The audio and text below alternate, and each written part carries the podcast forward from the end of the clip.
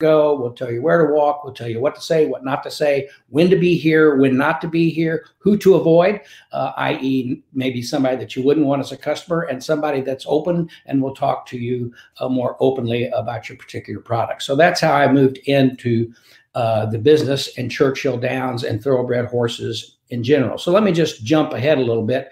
Uh, things were going along, and the next year I got involved with a product called LubriSyn, which, as you know, is an oral hyaluronic acid, um, and began to help them roll that product out at the very beginning as they were launching that particular product.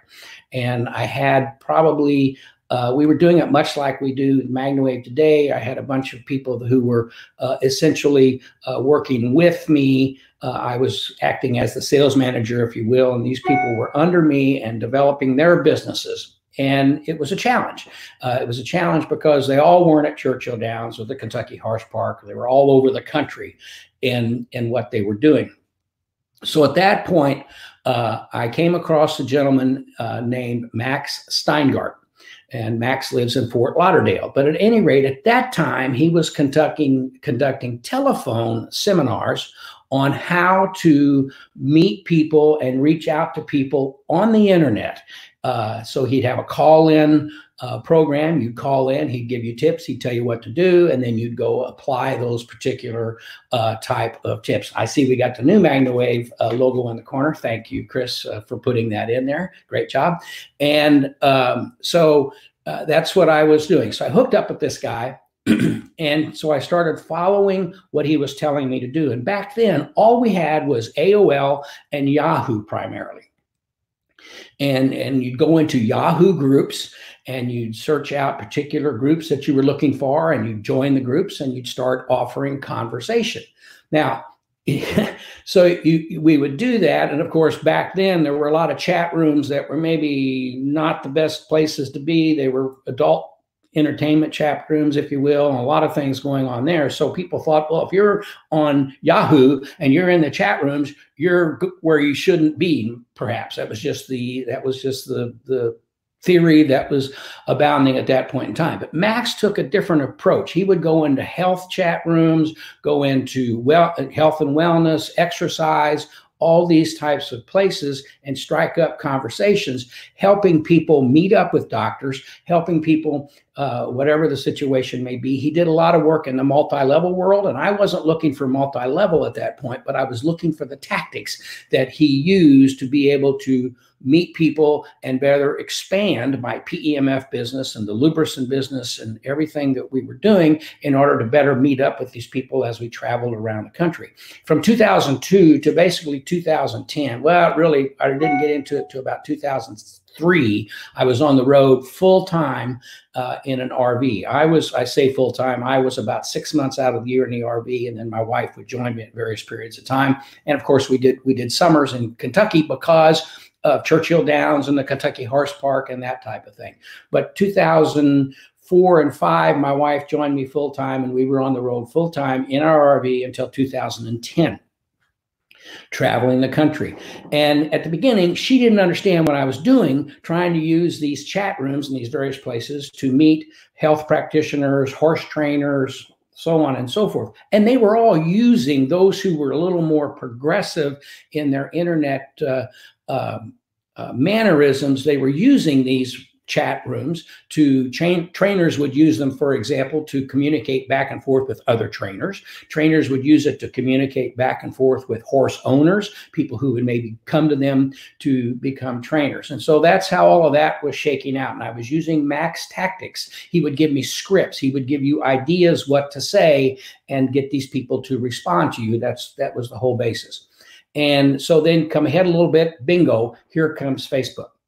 And so I started taking Max's same tactics and applying them to Facebook. And we, after a couple of years, in 2008, 2009, we learned that about 90% of our communication and our interaction with our customers was coming through Facebook.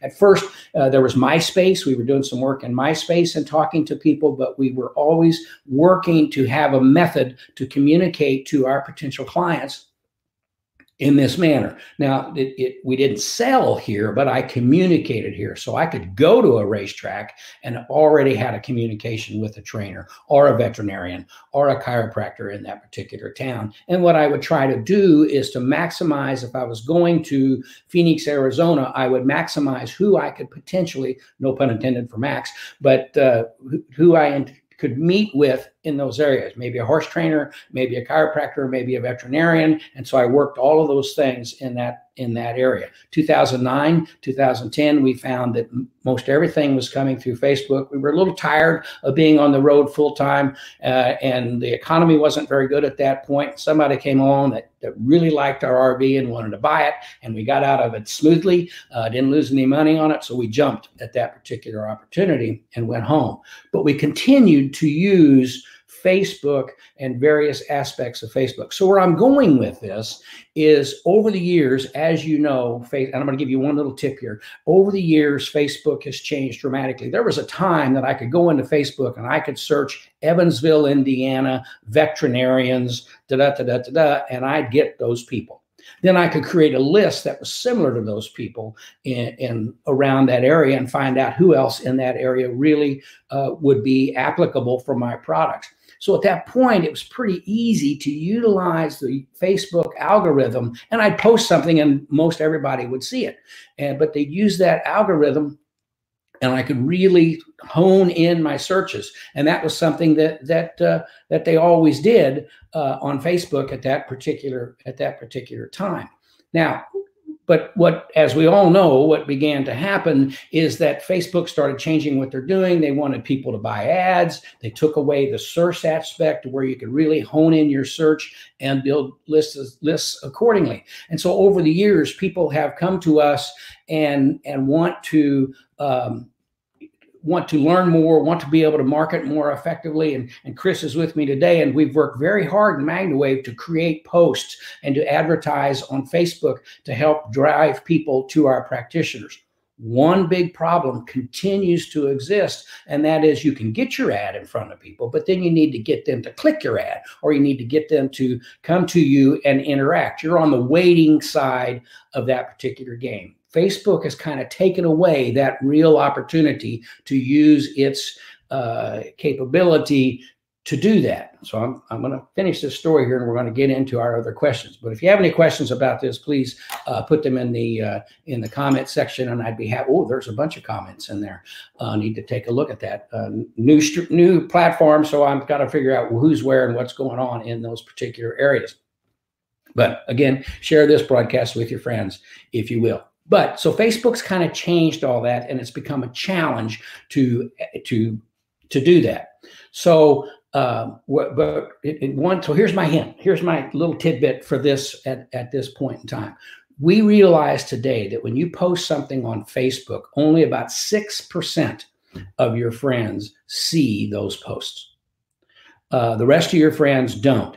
And the only way it gets to more people is to uh, have people comment on your particular post like your particular post. Well, as we all know, you'll put something up and you get maybe get four or five people or 10 people to like your post, one or two people to make a comment.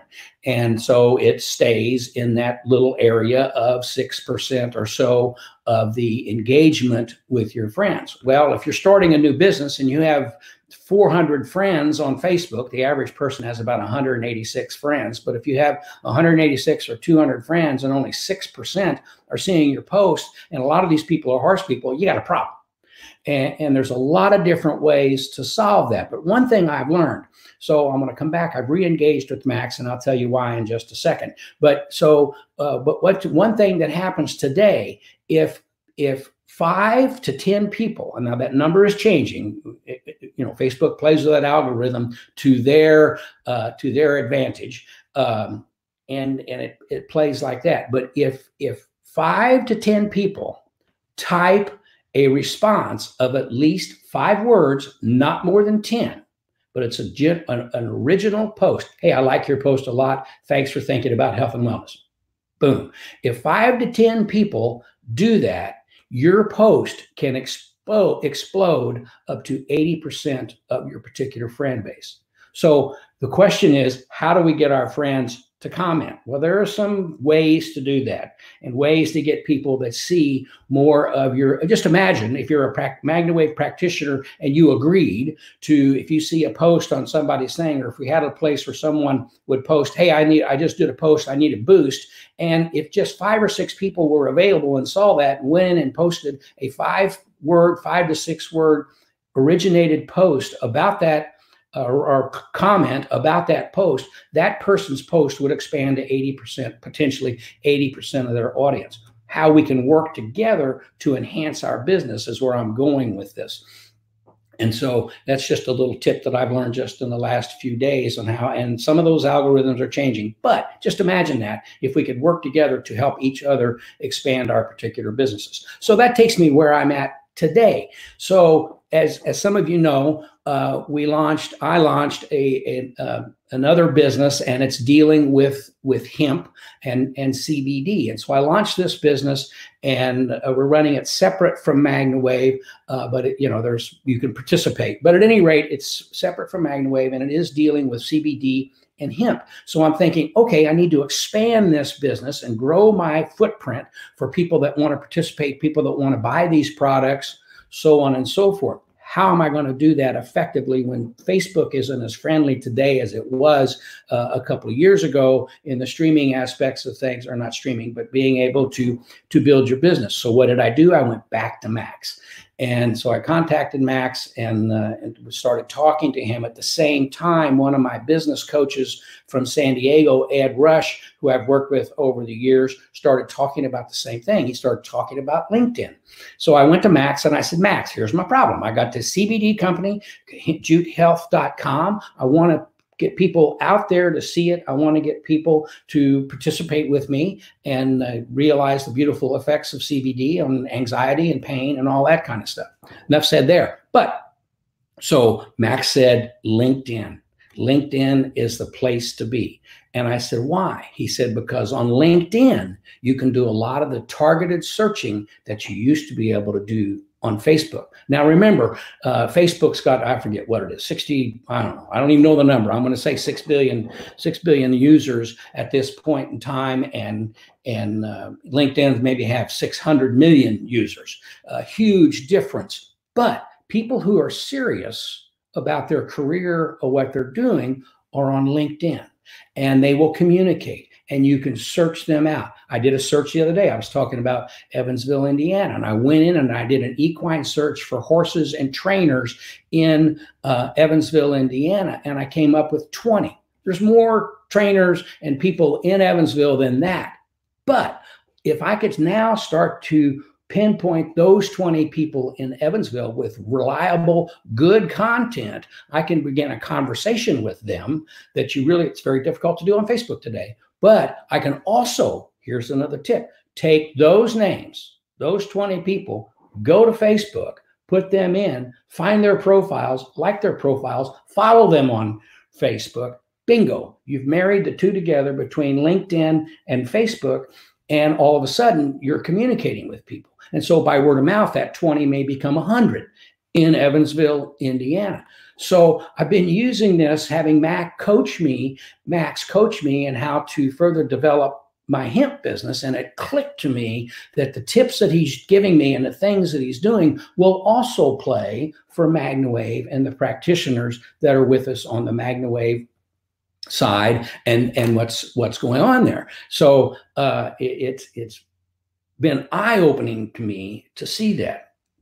So, uh, just to kind of end this story, I've gone very deep with Max on these tips on ways to increase your value of your posts on LinkedIn as well as Facebook. And we're going to start, I'm going to have some, some sessions to where you can come in and we'll go over this and these tips will be available to you. We're preparing scripts, uh, length, not lengthy scripts, but various scripts that you'll use in texts, in emails, in, in various uh, manners of communication to reach out to these people, whether they're for uh, MagnaWave practitioners or whatever other business you might be in, or the jutehealth.com uh, hemp people who want to learn more about hemp, purchase hemp, uh, the oils to help their life, health, and, and well being. So that's where this thing is going. I went back to Max for CBD. Help me grow this CBD business.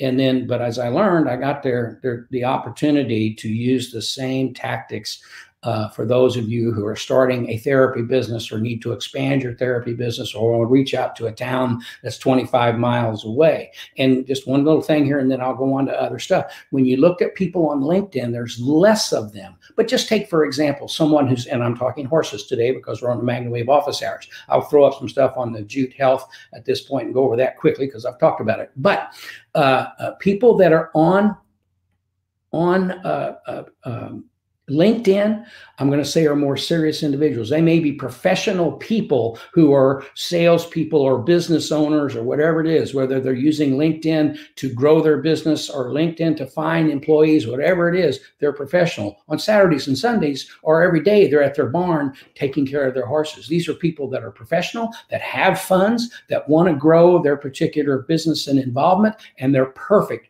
for you to reach out to. So you can connect with those people again on LinkedIn, move them into the Facebook world, and begin to uh, prosper in, in, what you're doing. I started using a couple of tactics of this last weekend. Uh, there's some of them that are kind of funny and, and they're kind of strange and not strange, but it just kind of backdooring how you use them to get the people to say hello. And then all of a sudden they respond to you. And I'll share all that when we get deeper into this, but it's working. Uh, my engagement on LinkedIn has increased almost 200%. I got people that I'm talking to that are all of a sudden talking, and, and it's the 80 20 rule. 20% of them say, Oh, well, tell me about this hemp business that you're doing. Or some of them say, Tell me about MagnaWave.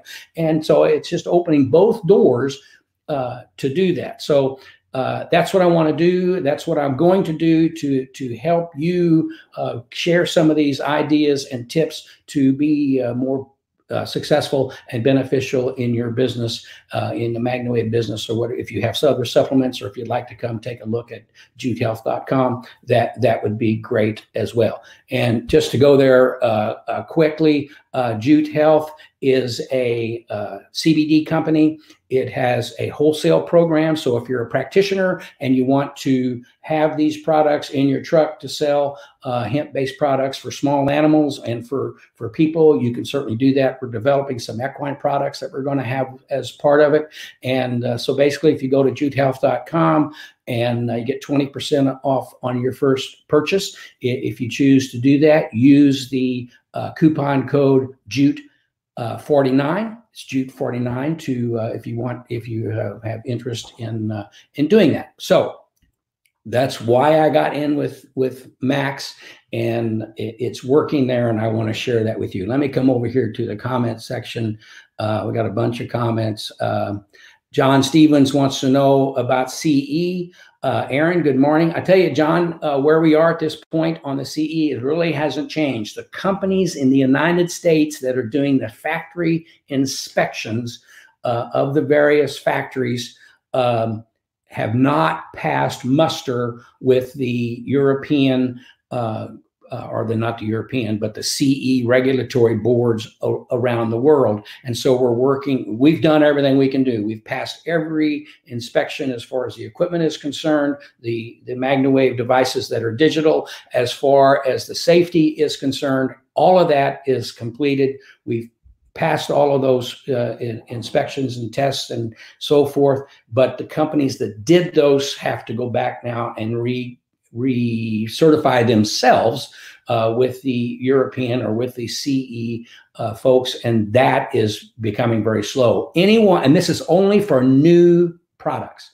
And with our factory in California building our digital devices, those were new products coming into the CE world, and they're stuck in that logjam. If we had already had a CE product uh, that was approved, not affected. They just go right on. So people that are manufacturing CE registered products in the United States and and uh, sending them abroad are not having any problem as long as the products were originally uh, approved before they made this change. And they made the change uh, in November of 18 to require more stringent uh, factory inspections, more documentation, much like the US FDA for CE. And, and so that's been an ongoing process with them. So, John, I hope that helps. Uh, Jamie, good morning. Uh, let's see. Um, any other questions? Good morning, Terry. Uh, Tim's with us this morning. Uh, thanks for being with us. Let's see uh, new comments. Let's see what we have here. Any questions? Um, let me go back here. I kind of lost where I was. Hazel's with us. Uh, Michael's with us. Let me check live cast and see. Hazel's with us on Castbox. Good. Um, Bridget Lee Nelson. Great. Good. Let me come back over here. I'm sorry I got sidelined. Um, wondering, T- Tandy asked the question, and Chris, you might look and see if I've missed any questions above this one. Good morning. Wondering if anyone has worked on pandas patients and what was the outcome. I've treated twice and two days in a row and saw an incredible change in her anxiety and tics. And um, pandas must be an indication that's just not hitting me at this at this point. You know, but I will answer from the standpoint of treating the body to improve blood flow, to improve blood oxygenation in the body. What are we doing? We're setting the body to be a, setting the body up to be better prepared to take care of itself, to heal itself. So any of those types of situations are certainly worth a try. And and as Tandy points out, she's a couple of days in a row and she saw an incredible change in anxiety and tics. We see that when we treat depression. We see that when we treat people with PTSD and, and doing those kind of things. The, the, the modality is very relaxing and the modality helps. That goes back to one other quick thing I was talking about, uh, jutehealth.com. We got into that, but I got into both of these businesses because of my wife. First time with MagnaWave, it was because of herniated discs. We found this machine, gave her back pain relief. She had mobility. She reduced her pain. She suffers from some PTSD uh, symptoms as a result of we lost a child and a lot of other things happened uh, in her family death wise and she just started took on the, the, the symptoms of ptsd and we found a guy at a, at a magnawave meeting that we were out in denver and who was from served in vietnam and he used cbd to calm his ptsd and his agent orange uh, conditions. Debbie took some Dee Dee took some and bingo within hours her feeling improved. And that's basically how we moved forward and got into the CBD world with jutehealth.com. Okay. So again, use this and use it well and you you'll be happy. So let me go on down here and see what else we got. Hello from germany. Well good morning. Charlie good morning. Charlie Conner, you're one of my friends for years and years and years. We worked in the same band together back in evansville the villains. We had many many good times that we don't talk about. Um, good morning, Charlie. Uh, Cammy's here this morning. Um, uh, Instagram, uh, Heaven uh, Inspired Instagram has helped in my area. Instagram is someplace we're going to go. MagnaWave uses Instagram uh, a lot, and um, Max has that I'm working with has tactics for Instagram that we can move into there with the CBD business, but certainly uh, to use Instagram and and Chris uh, and Elaine do uh, webinars dealing with marketing and Instagram and how that stuff goes. So they'll cover that certainly in the in the uh, webinars uh, that MagnaWave uh, has. Let's see. Um, good morning, Glinda. good morning, LTC girls. How are you? let's see here anyone in the St. Augustine, Florida area want to buddy up for boost, send me a PM. Now, so here's the thing you don't have to be in your area to improve your boat your posts so if you're in the st augustine florida area that doesn't mean that i'm if if you if we have a place to post this chris you can think about this and help us figure this out but if you have a place to post that you need a boost any of us who happen to be on at that minute can go to your profile, boost or comment on your post, and expand your post's reach incredibly, as I've said, up to 80%. So, uh, Haven um, or Heaven, great. Um, great uh, sharing and great idea uh, in any area. There we go. Let's see. Uh, what, what we have here? All states. Thanks so much. I love the marketing help. Dawn Reinecast, all states in the U.S. Uh, Don Reineke says for hemp, I, yes, for sure. Uh, good morning, Pat. Spoke to a man yesterday that asked the effects of PEMF on platelet growth, blood platelet growth. Well, you know, the, the body produces its platelets, produces what's necessary. If the body and the blood flow and the blood oxygenation is in place, so they can, so the cellular happenings of the body can better uh, do what they're supposed to do and want to do, then yes, uh, it will help with that type of thing just by allowing the body to uh, be a little healthier and a little more uh, propelled to help itself uh, go on. Let's see. Good morning, Tina from Ohio. Uh, John, you're welcome. Um, I know, John, that the this this thing not only is it holding back what you want to do with our equipment in in Europe, but it's holding back what what we want to do as well. So we are eh, certainly anticipating this as, as much as you are to get this CE thing uh, completed. For the longest time, we were reaching out to them and they weren't responding. Now they're responding. They're telling us where they are in getting all of this approved basically what happened is these companies went in and inspected. For mm-hmm. example they came in and inspected our factory and said everything was fine. They filled out their forms but the forms they submitted were not what the regulatory boards wanted. So they had to go back and create a new form create new evaluations of that send that to them for approval send it back get it back, re-apply uh, the information that they changed that they garnered from the inspection of the various factories, put that into the farms, and resubmitted. And that's kind of where they are. So, so not only did they have to redo their whole apparatus to get it done, but they have to get their inspection reports certified, if you will. And then there's a huge line. And where you fall on that line is maybe how many CEs you have, how much you've done in the past. And with us, we've had one CE a few years ago, which we uh, changed that piece of equipment, went to the digital pieces of equipment. So we're not only new to the game, but we're at the bottom of the list in terms of them going through and getting all of that uh, taken care of. Okay, uh, let's see uh, what else we have here. Got already got a lot of folks uh, watching this morning. We certainly appreciate that. Let me jump over here and make sure what's going on on the uh, live cast. Everything seems fine. back to StreamYard. Chink, Chuck King listen to this when you get a chance. Okay, Tandy, thanks for uh, telling him. Um, I'm treating horses. I'm treating two horses for navicular, navicular. One is a horse simply used for riding on weekends on trails. Another is show uh, horse, um, has wedge shoes, vet and farriers involved, four treatments. Uh, one week helped, but she showed him when I feel he should have been given him more time off and he must miss and he had a misstep and was disqualified. She is wondering what to do next. What can we expect from her? What can we expect from here? Well, when you're dealing with navicular, uh, there's two things to think about. Number one, is it bone degradation?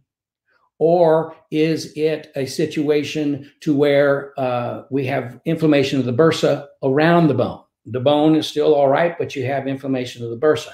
In either case, there, there is obviously pain, obviously inflammation, obviously things that can change change the horse as they step and use the particular uh, part of the body to make them uncomfortable, causing a misstep or whatever happens. So, continual treatment in those cases uh, until it's resolved is the thing to do. If it's bone degradation, and uh, you're not going to reform that bone at that point. It's chipped, it's degrading, it's causing a problem. So, continuing treatments at that point is really about the only thing you can do. If it's inflammation in the bursa or inflammation around the area caused by whatever, uh, and you can control that, maybe you won't have to treat all the time, just when it begins to surface and to come back. So what you can expect is, is you need to first understand how severe is the issue uh, with the bursa. The vets can tell you that if there is degradation or if it's pretty much just bursa inflammation or whatever it may be, and you can kind of approach accordingly. But I would certainly treat as often as possible because, as with anything else, if inflammation, inflammation is involved,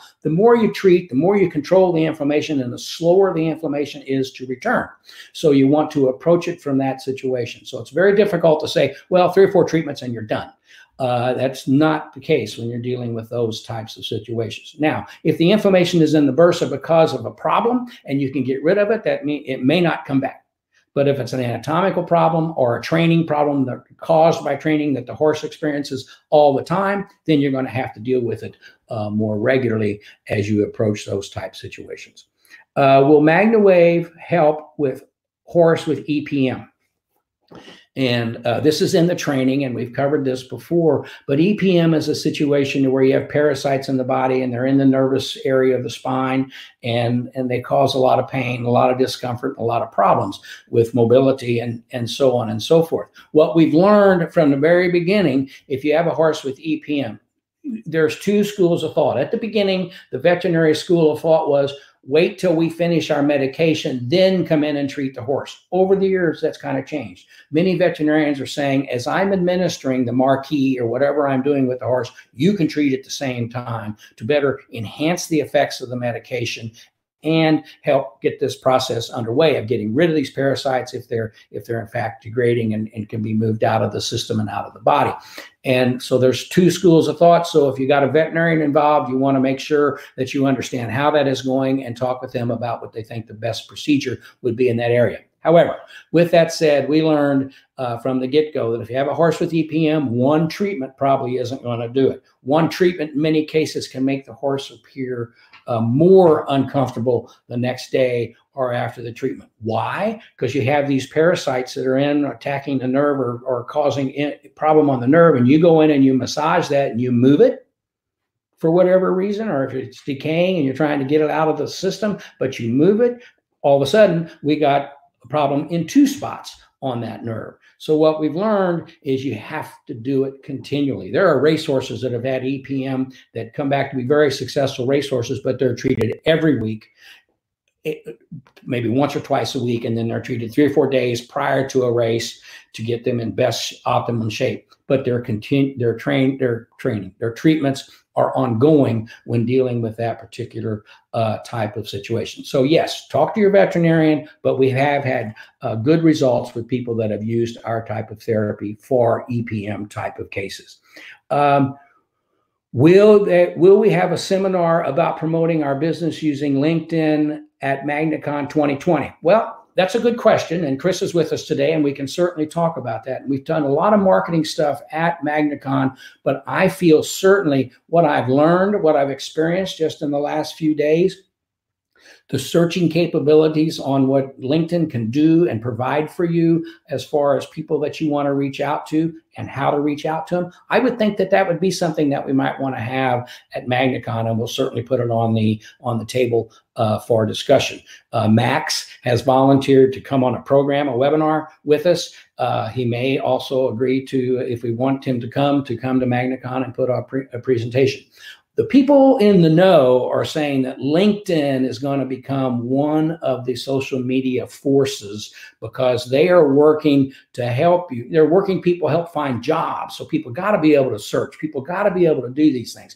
And so that's where we're seeing the real strength and what LinkedIn can bring. And again, you use LinkedIn to search and then you take the individuals that fit your criteria and move over to Facebook if they're in your neighborhood or whatever it is and connect in both places and develop uh, relationships and conversations that can create word of mouth that can create discussion. But again there's it's a lot deeper.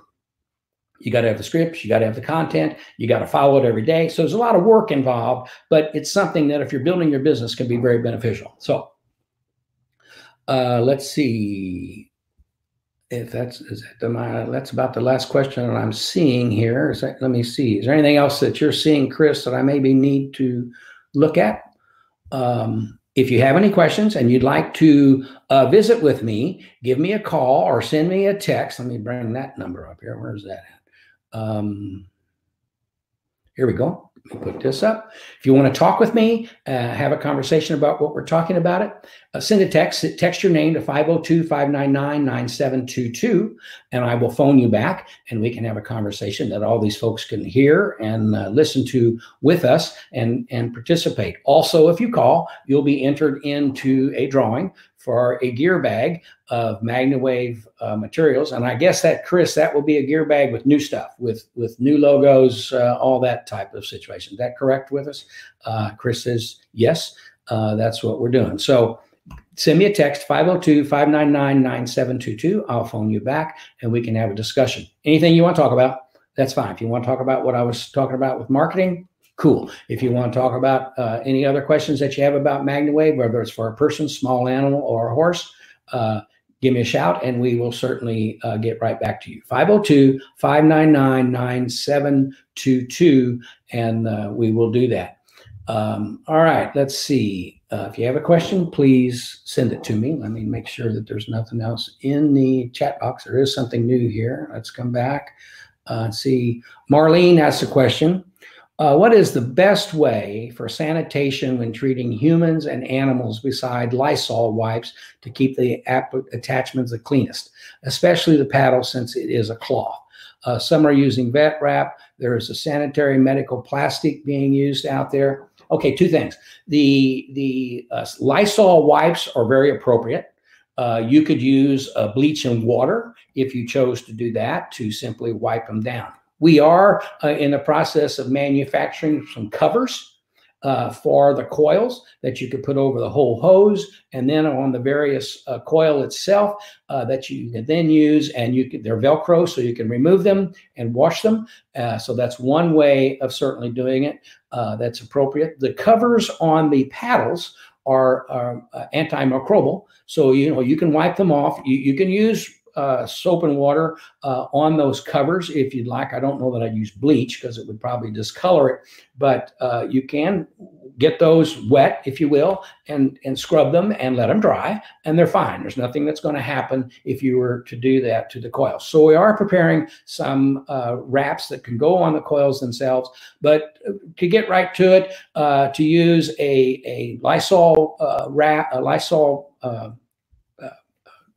sheet uh, or use uh, bleach and water and a, and a rag and just clean them up uh, is something that you can do that will work very well. The, the coils themselves are made out of an uh, antimicrobial material. They're surgical grade. They can be used in surgery rooms. So they're, they're prepared to be cleaned. They, they're antimicrobial in their manufacturer. So just make sure that, that you do it.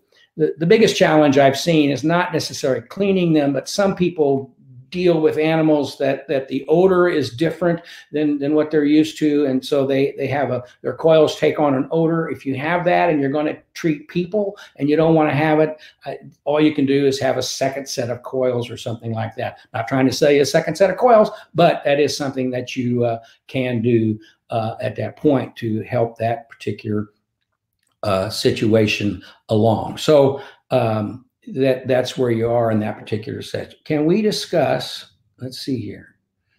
Um, when are you going to go to Wellington? I'm in uh, uh, Jupiter, Florida now. In fact, I'm going to Wellington uh, sometime this week to meet with a couple of folks.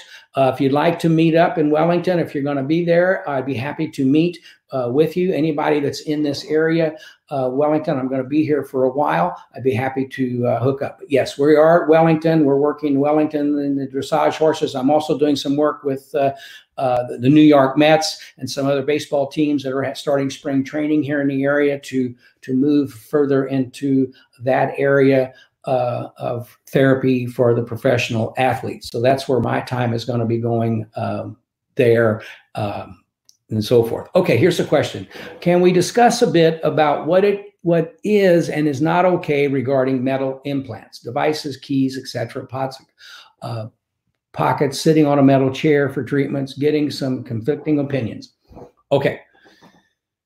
So I'll address uh, each one of those. If you'd like to talk about it, send me your text to 502 599 9972. Oh, we do have one here that I need to call. So I'll do that in just a moment. But let me first, we've got two of them. Let me first uh, take care of this question. Metal implants, uh, rods and pins and plates and things, screws and staples.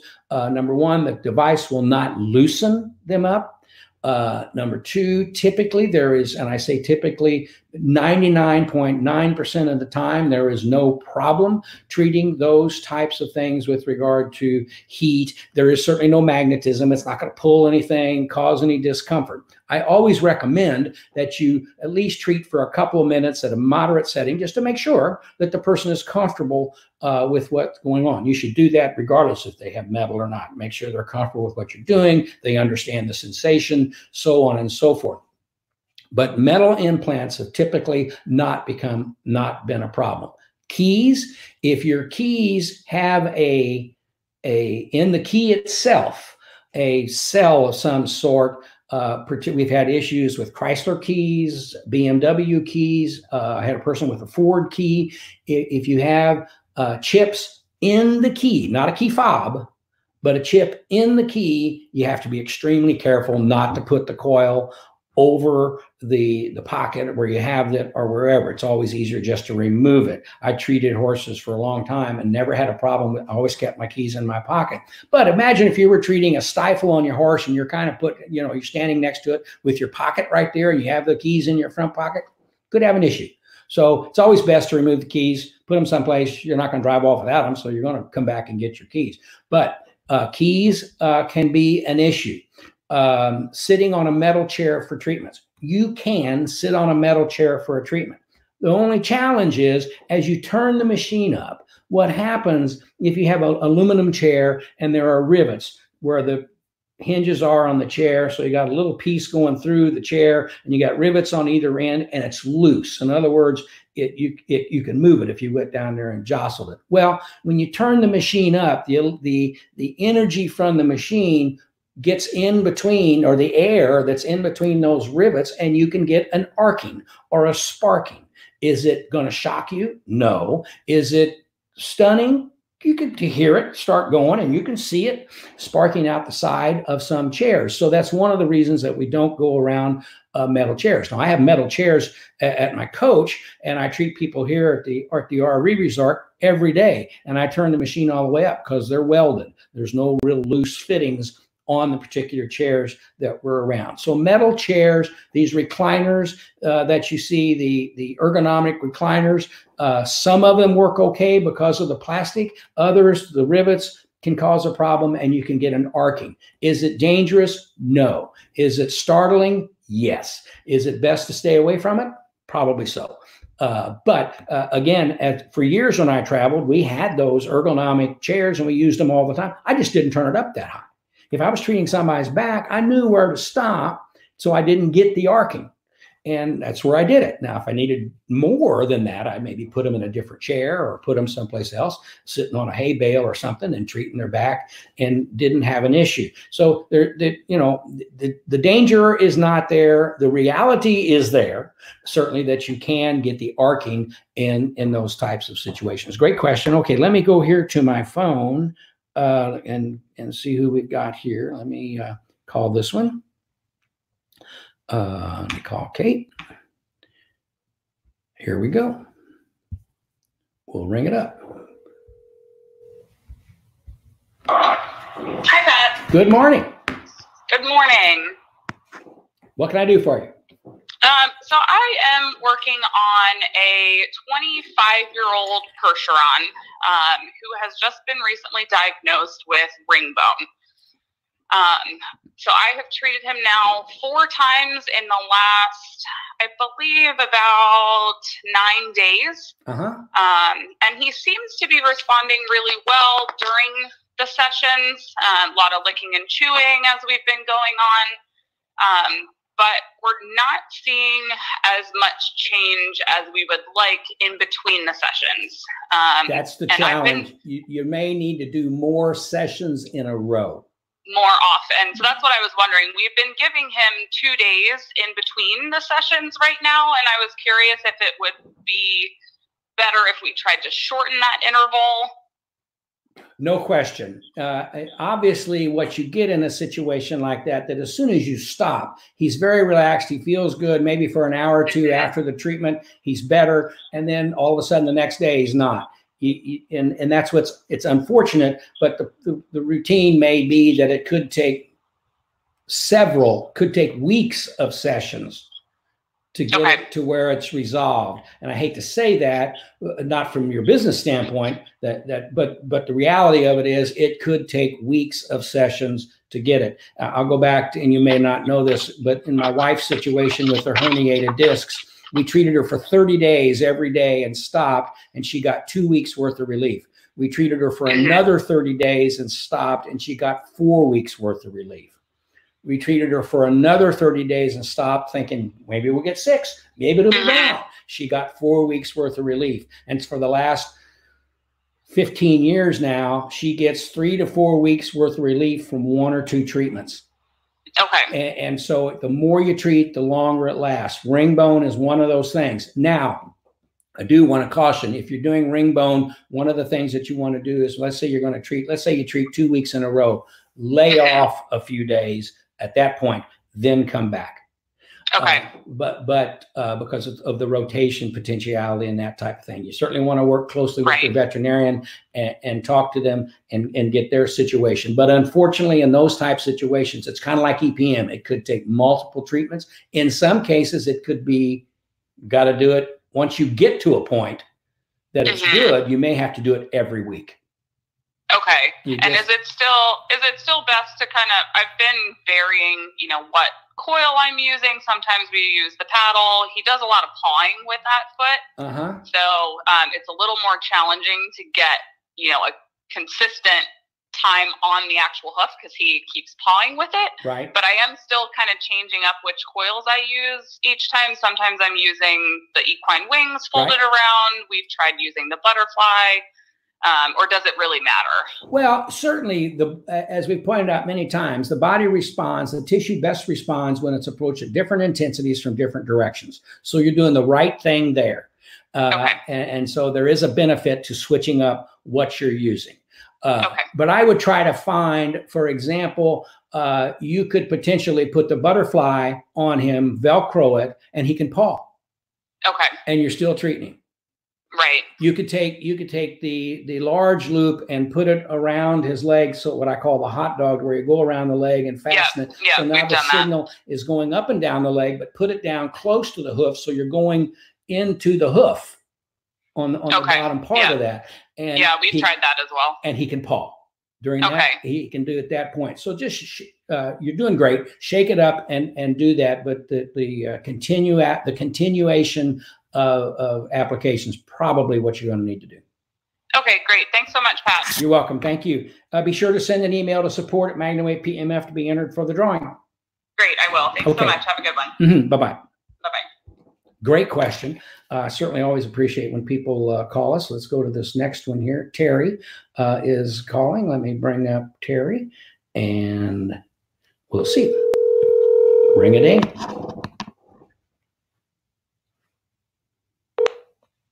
Good morning. Pat Ziemer Good here. morning. Are you there? Yep, I am. Okay. How can I help you?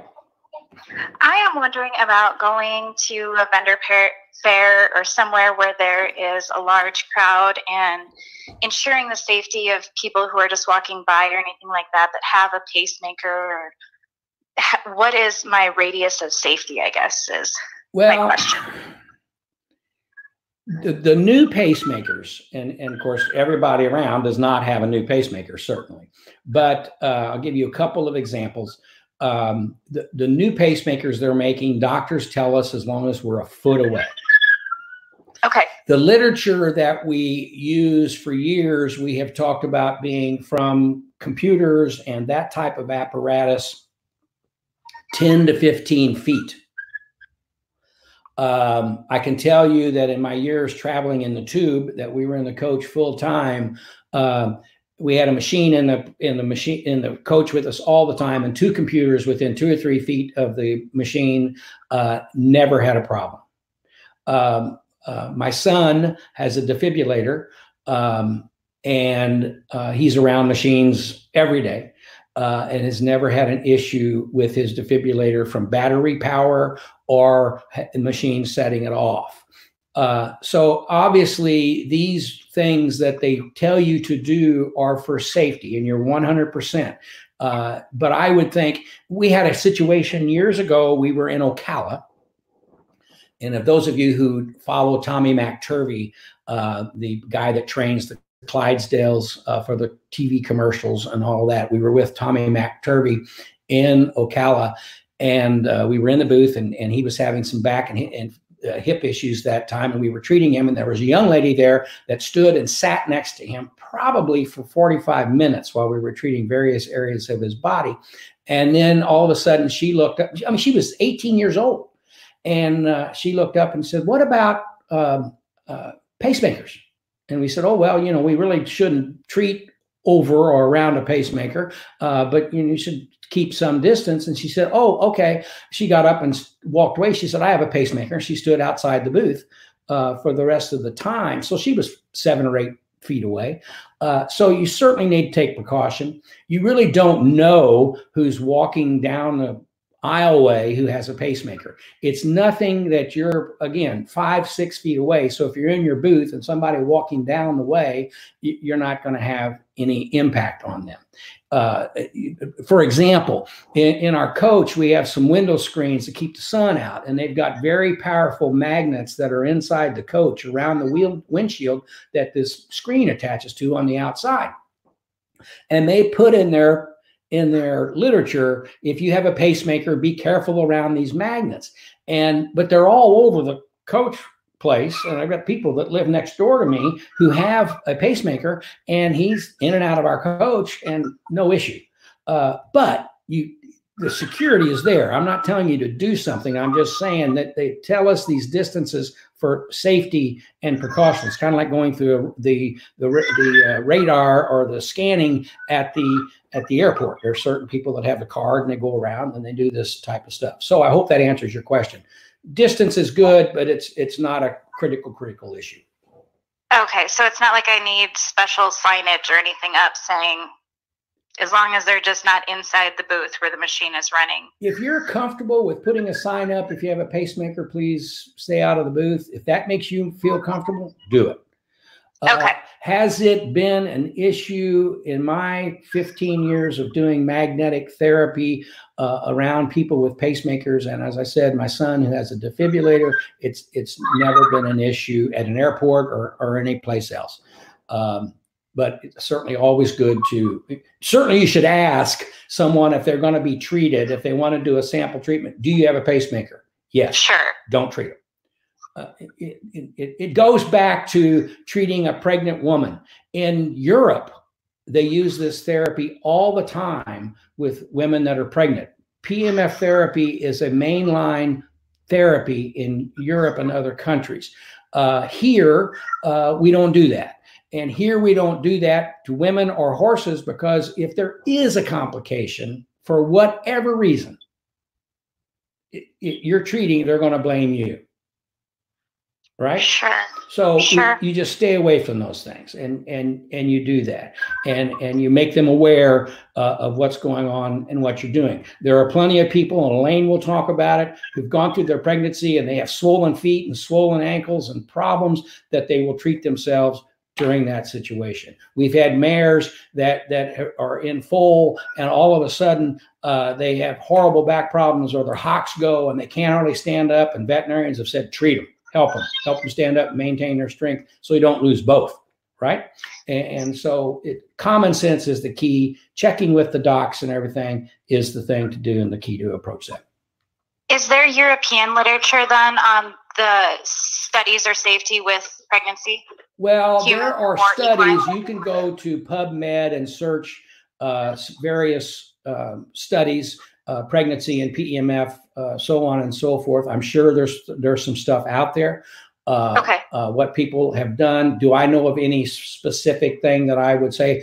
I don't, and I wouldn't, because if I if I talk about that and sure. somebody does that, uh, then all of a sudden I'm practicing medicine, and I don't want to practice medicine. So whatever is going on that's available on the internet that you can research, it's out there, and, and how you learn and apply that is up to you uh, you as a practitioner can talk about a lot more than I can as a distributor manufacturer type of situation. Great. Okay. That's perfect. Thank you so much. Thank you. Thanks for calling. Be sure to send an email to support at MagnaWave PMF to be entered for the drawing. All right. Thank you. Uh huh. Bye bye. Okay, let's see if there's any more. No more uh, people who want to talk. So we've got two people in the uh, drawing for this morning. Let's have a look here. How are we doing on time? Well, we're about out of time. Um, okay, here's what I want you to do. If um, go to LinkedIn, search for Patrick Ziemer, and connect with me.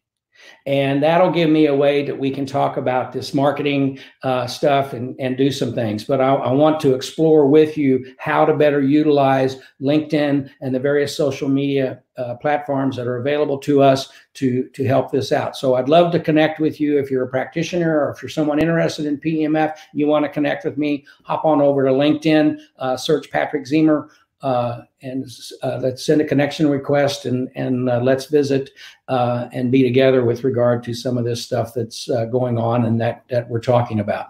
So um, that's what you can do. Head over to LinkedIn. Uh, let's see. Let me get rid of that. How do I do this now? boop. Nope, that's not it. That's there it is. Boop. Oh, it shows up in a different color. All right, Chris. Is there anything that I need to do this morning, or anything I need to think about at this point? We're good. Uh, thumbs up from Chris. Always appreciate that. He's on top of the game. Uh, make sure that I'm doing the, the right things. So thank you for joining me. Had a great time today. I'm glad to be back. I'm glad we got this worked out. Uh, Chris, I figured out what the problem was with the Mevo. It's the too many Wi-Fi's trying to go on. It's draining everything. But uh, folks, thank you for being here um, in in waving around, and we certainly appreciate that. We'll be back next week, and uh, we'll answer more questions and do more. If you want to know about, more about uh, the CBD product, jutehealth.com, jute49. Thank you very much. Have a great day. Wave on. Bye bye.